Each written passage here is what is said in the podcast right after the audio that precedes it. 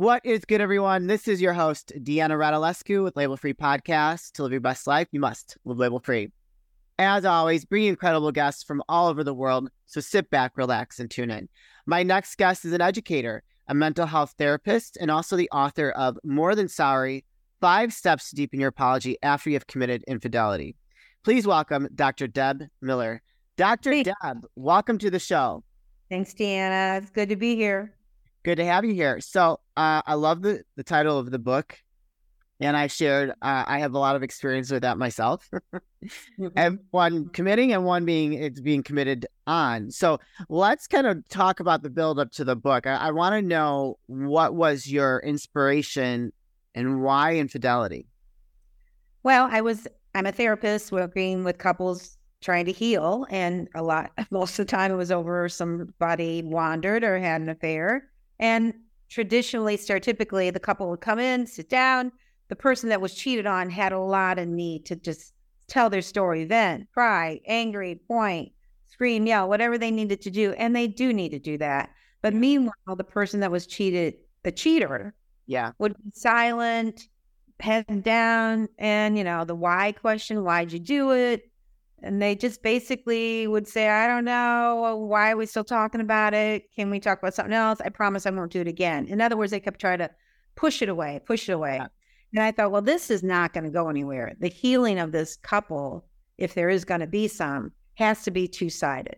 Right. So I looked at resources, and there were tons of resources for the person that had been violated, and and that's again appropriate. But there was very few for the person who actually uh, stepped over the line and committed infidelity. And so I thought, well, this is a need, a gap in the in the um, support materials for people trying to be different, how to change, how to heal. So that's where that came from. I think that it takes two. That the person that didn't do the cheating cheating is just as guilty as the person that did the cheating.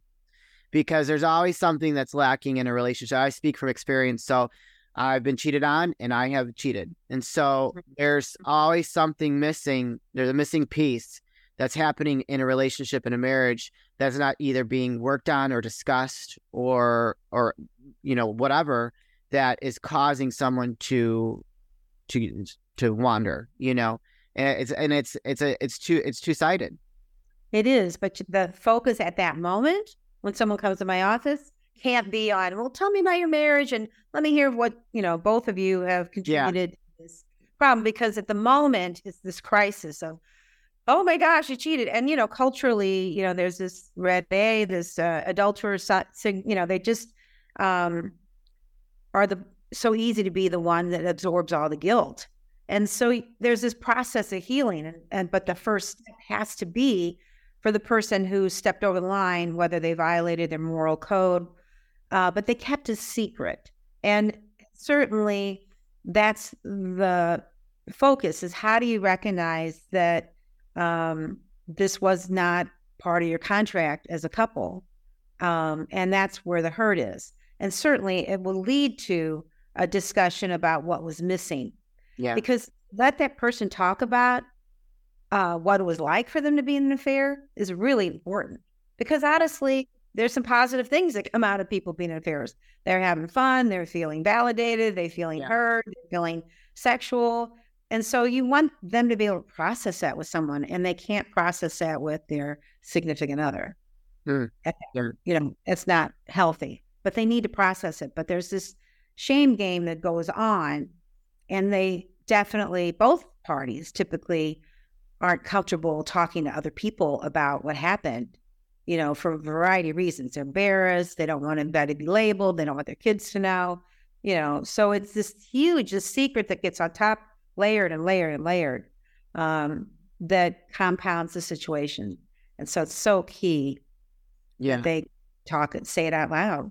yeah um in your experience do you find how many couples tend to work through those issues and make their marriage better versus those that have not And we have terrible statistics on that, honestly. You know, and I even look for statistics like how many people cheat. And, you know, you see anything from 20 to 60% of people cheat. I mean, it's really impossible. All I know is that the work in my office. Yeah. Um, when people, there's usually the hurt party makes a decision to let go and forgive, and then they can heal. But honestly, once they get to that point, I don't often see them. They're off on their own. They want to, you know, try to push it away. And that's the challenge to accept that this is kind of a lifelong healing, you know, how to recognize that they, even though they did it 20 years ago, just for you, even to look at what happened and why and what did, how have you grown from it? How are you different now in relationships? Um, it just, it's, it's important to, to dissect it, to analyze it. Yeah. And so, um, I, I want to uh, understand like what are you say five steps to deepen your apology after you've committed infidelity. Can you share maybe one with us what that means? Well, the ma- yeah, the main one is empathy. You know, so much of we have such strong defense mechanisms. We're all going to look in the mirror and feel good about ourselves. Right. And so for us to like um, totally take responsibility for whatever pain we've inflicted on the other person, you have to have empathy. And empathy means you can sense what it's like to be in the other person's shoes. Yeah. What does it feel like? And what are they experiencing? And not only sense it, feel it, but you have to be able to express it. So there's a lot of exercise about how to say, dang, you're really ticked off at me. You hate me right now uh, because I, you know, went behind your back and was with another person. Yeah. Whatever it is, you know, you need to learn the words to say it. So that's part of this main step of empathy. Yeah. Not only for the person that you hurt, that you violated, who you cheated on, but yourself and your fair partner. Yeah. Well, there's so many people affected. And then there's some people that are affected that don't even know it's happened. You know, there might be some unrecognizable, invisible effects on kids, friends, extended family members. Yeah. Yeah. So, what my late husband, I was married before, uh, he passed away about eight years ago. And so when I first got involved with him, he was very big into steroids, and that's basically what killed him. He kept taking steroids, needed his third kidney transplant. I always thought that it was like the steroids that kind of messed him up. I firmly believe that, and I will still, uh, I still, you know, hold firm on that to today. But when we first started dating, he did not tell me that there was anybody else in the picture. And so, like, I started dating him, believing him. I remember one time I had gotten ready, like, I was young. He was 12 years older than me, and I got he was going to take me on this cruise. And so I had all my bags packed, ready to go. He didn't show up. I was like, okay, obviously something's going on here. And I've come to find out that he had a fiance. He's he was divorced with four daughters, and he had a fa- fiance. He actually left his ex wife for the nanny. And I found out all this stuff after the fact, after I fell in love with him and all this crazy stuff and I and like he had like it was pretty traumatic. Like the first couple of years of our our dating life was very traumatic. I ended up like changing my phone number. I had gotten into another relationship. You know, I was just like trying to move on with my life, but we couldn't seem to get apart, and he he wouldn't let me go. He ended up like going to sex and love addiction uh, rehab because that's what he said he had. I don't know if I necessarily believe that. I understand it's a thing. I do understand it's a thing. But even after we had gotten married, many years later, he had a, he had two years after we got married, he had another affair with with the nanny. And I sat him down. I knew something was up. A woman always knows. Mm-hmm, mm-hmm, Unless mm-hmm. you're one that wants to turn the other cheek and not deal with it, I'm not one of those women. I'm gonna yeah, say it out. We're gonna we're gonna talk about it. I sat him down. We went grocery shopping, got back. I sat him down at the kitchen table, and I said, "What's going on?" I said, Are you talking to somebody else? He lied to my face. So then I proceeded the next day because we owned our businesses together and I pulled his phone records. Sure enough, I'm finding all these numbers of these women that I know that he's involved he's been involved with. And so it was an all out blowout, you know. And then we end up going to counseling and just trying to work things out. I can I can forgive and move on. Like, you know, I'm I'm I didn't really hold on to that. But as like fast forward 10 years or whatever it was, as his health declined and I kept begging him to stop the steroids, you know, like stop, yeah. stop, stop. He was on dialysis the last two and a half years of his life. I was administering it. He was like, it was like living with a shell of a person. He was still injecting and like we would fight over that. Like, you have daughters, you know, what about me? Like, we're, you know, and so I was with a, I was like living with a ghost. And so mm-hmm. I hadn't had any intimacy for eight months. And next thing you know, I'm getting hit on by this younger guy and I ate it up yeah. a shell of a person. And when yeah. he confronted me with it, because he did before he passed, I didn't deny it. Yeah. I had said to him, I had said to him, I said, What are you gonna do when some man gives me attention and you're sitting here, you're like you're um, I told him, I, I asked him, What are you gonna do when that happens? He couldn't say mm-hmm. anything because he was just not mm-hmm. I think he wanted to kill himself at that point, which is a whole other conversation. Yeah. But these yeah. are different dynamics of cheating that I've dealt with and that I've done myself. And I just know that, like, I was just a shell of a, of a human being just taking care of this other person who wasn't taking care of themselves. And it's, it's just like, uh, yeah, we need affection. We need love, you know? Right. Right. Yeah. We're all searching for intimacy at some level, whether it be physical, right. or, but emotional, intellectual, you know, experiential. And I, it's interesting to hear that you somehow had the bandwidth to, to forgive yeah. even once you discovered lies and all. And that's, that says a lot for you in terms of your willingness to accept people who aren't perfect. The people have flaws. We you know? Yeah. yeah. I mean, that's really powerful. And it's also part of your own, you know, not just you, I'm not trying to analyze you here, but um, your own, our own ability to, to accept um, that we're not perfect so that we can really be honest when we look in the mirror and say, what should I be doing differently? Is yeah. there something I should be doing differently? And the answer maybe no, but it's still important that you go through that exercise of looking inward and and not listening to feedback from other people also, but really making decisions. It's, am I happy? Am I getting what I need? Am I experiencing yeah. closeness to people? And that's the challenge. You know, what I also heard in your story is you didn't get hung up on details. No. Typically, when couples come in, they're like, I want to know how many times you slept together, how much money you spent, what you eat for dinner that Thursday night. I mean, they get really enmeshed in it and I get it. You just, they're just trying to wrap their head around it and they're so ticked and they don't really know what else to say. And so the book really is about how do you say more than just the words, I'm sorry? Yeah.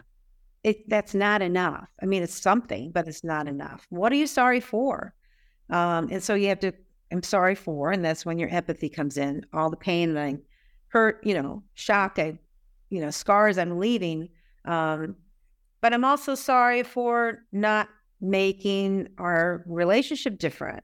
Yeah. Not saying out loud what I'm missing or what, you know, right. we need to work on. Um, it's so interesting that people can um, cohabitate and function without really connecting without really saying, here's what I need. There you go. That's the key part connecting with your partner, you know? Mm-hmm. Like mm-hmm. that's so important. And I think that that connection, whether it's mental, emotional, physical, like having some form of connection and, and either of those realms is very important to prevent infidelity, right? Had yeah, had Rich, his his name was Rich. Had he not killed himself with steroids, I mean, he his body was septic at the point where he, he died in the hospital. But, um, you know, had he not done, done the steroids, I think he still would be here today. Had he been more alive and was able to talk to me and connect with me, like we never had a, pro- I had no interest ever in our marriage to ever. But it was like I had nobody. I was like a, a, a flower that was dying that needed water. And then all of a sudden, I got this young guy pouring water on me. I was like, "Whoa, I'm alive again!" well, that's the and that's the other interesting part of the fears. You know, like you know, some people have this label: once a cheater, always a cheater, yeah. and therefore you're looking always for the next hookup. And sometimes it just happens. Sometimes you're in the wrong place or wrong place, whatever you want, to, however you want to perceive it. And this other person walks in, and you're just in open to it for whatever reason. Um, and there's some, you know, when they do some research, like who is more likely um, to have a failed marriage, and it's a lot about your expectation, your determination ahead of time that you're committed, that you're in it, that you'll do it. But you know, life does happen, and you know, it's so easy to judge. It's so easy to point fingers, and I think that's what's pertinent about the title of this podcast you know, there is a label, a stigma to the label of being a cheater, an adulterer, and and it's, it's like a balancing act. You, you got to weirdly embrace some of it. That you, yeah, I did, but at the same time, I that's maybe what I did, not who I am and who I will be. Oh yeah, so sure. the hope of growth. You know, we all want to learn from our mistakes. We all want to learn how to be different, um, and that's the focus of this of this book Do you think that if someone say, let somebody's listening, if you guys are listening out there, and maybe you, unfortunately this is happening in your relationship, your marriage, whatever, um, do you think that this book would help them overcome it, overcome the infidelity in their relationship? Yeah, because I think you know, again, back to the defense defenses. You know that we we're in the middle of an affair, we're having fun and everything is right. fine, not getting caught yet. You know, we are not looking up. We are not looking around to say, "Wait, what am I doing?" And so did pick up the book, and that meant you were ready to self-examine. I call it navel gazing, looking inward, uh, because that's the hope that you you spend some time, and and that's honestly, I doubt many of the cheaters are running to the bookstore to buy it. I'm guessing mostly their significant other is buying it for them and yeah. showing it to them. Um, so it's it's tough work, and it's it's uh, not a one and done uh, read. You know, it's a like a process. I want you to spend time on each chapter, do some exercises, do some reflection, and figure out with the ultimate goal of how to say more than I'm sorry, uh, how to explain you know, what they've learned about themselves. That's part of your apology. Here's why, here's what I know now about me. I was selfish, I was self-absorbed, I was uh, uh, thrill seeking, I was lonely. I you know, whatever it is that you've learned about yourself helps then the other person have more empathy for you. Yeah. If they're you willing know? to listen, though, they have to be willing to listen, you know? They have to be I mean, I don't think that I, I would never label someone a cheater. I just wouldn't, you know, because I've really been what I've been through. There's something else going on. There is a deeper issue that causes someone to do that. You know, at least uh, for in my situation that I've experienced, that there there was something else going on, and it wasn't just that he, we were out just looking for fun. You know, there was there was a missing piece that needed to be like filled you know there's a there's um a gap that was that was open so i love it i think this is great so Thanks. where can people find you connect with you and purchase this book all right uh my website's uh drdebmiller drdebmiller.com perfect Dr. social any social media uh not really i am semi-retired i wrote this book during covid and i i just really want this to get out there it's very affordable and i you know you can find my website a little more about them. What are you hoping people can get from the book? Like, what do you? What is your hope for it? If they someone yeah. buys it, what what do you hope happens for them in their life? Well, I hope that they get intimacy. I hope that they get their emotional, physical, and emotional and physical needs met. Um, by being in a relationship that's open, that's honest, that's that's authentic, um, and I hope that people again, don't absorb the label of cheater, adulterer, and either they'll either shut down and not try and just continue to perpetuate that label, or they will grow from it and learn how to be different and how to shed that negative label. Beautiful. You guys, I'm gonna put her link in the show notes. So if you Thank connected you. with her book, her story, what she's what she's wanting to help for you guys to to learn or to get from the book, don't hesitate to click the link go purchase the book, go learn a little bit more about her. And uh, yeah, we hope that we ha- you deepen your relationship with your significant other, especially if there has been some infidelity. Dr. Deb, this is the part of the show where I like to ask for last words of wisdom or advice. What would you like to leave with us today? That uh, I just challenge you, the listeners, to to uh, embrace growth, to embrace change, to embrace um, accepting that any mistakes or sins you made today doesn't have to define you. Absolutely. Yes. Very well put. Thank you, Dr. Deb, for all the work that you have done and that are going to continue to do with your book, leaving your legacy uh, with on this work with this world is a beautiful thing. So we appreciate you. Thank you, Deanna. I appreciate you. You're welcome. You guys, this is your host, Deanna Radulescu with Label Free Podcast. To live your best life, you must live label free. As always, don't forget to subscribe, rate, follow, comment, share, all those good things. And I'll be back soon with more dynamic guests.